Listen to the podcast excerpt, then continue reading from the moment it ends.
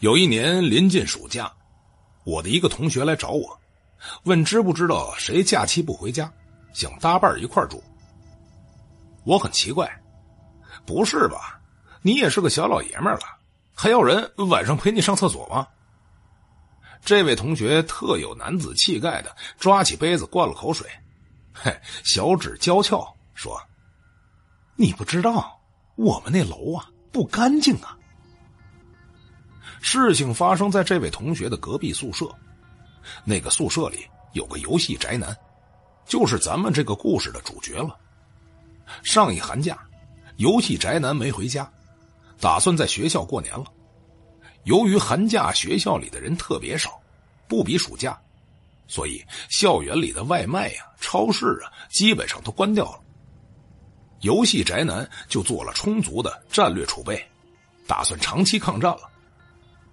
可以想象，人走楼空的宿舍楼里，空荡荡的走廊，两侧都是一扇扇紧闭的门，只有天花板的声控灯偶尔闪烁。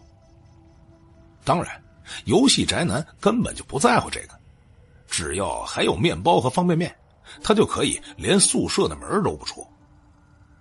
正当游戏宅男在网上站的昏天暗地、天地无光之时，忽听得几声清脆的撞击声。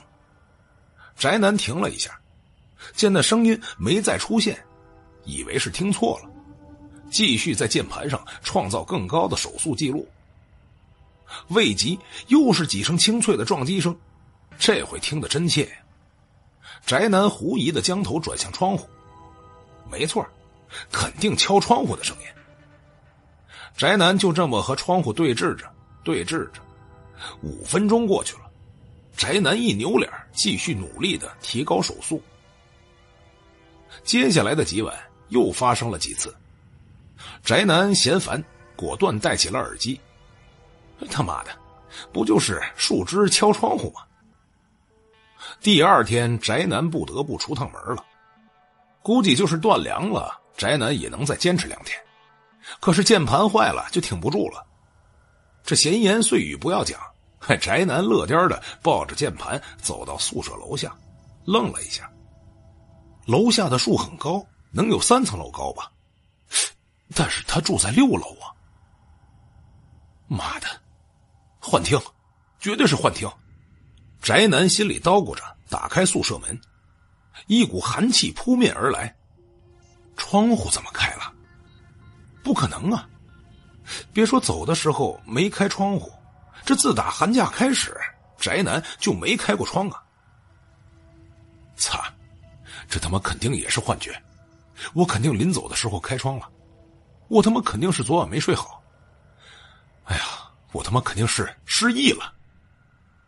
凭借着强大的自我催眠能力，宅男硬是又玩了半宿的游戏才睡觉。翻过这一夜，宅男下午起了床，噎了两口面包，坐下来继续开战。激战正酣，那声音又响起来了。宅男没搭理，再敲；宅男没搭理，再敲；宅男还没搭理，再敲。宅男急了：“你他妈有完没完？”宅男回头大吼了一声，那窗户也不是凡物，岂能示弱？也大吼一声：“砰！”窗户开了。零下二十多度的寒风一下就涌了进来，宅男一身秋衣秋裤，不得不面对现实，打了个冷战。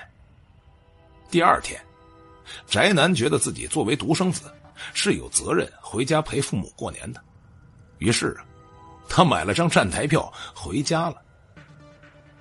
我这个同学讲完了，叹了口气：“哎，其实那个宅男还蛮帅的，只可惜。”是个直的。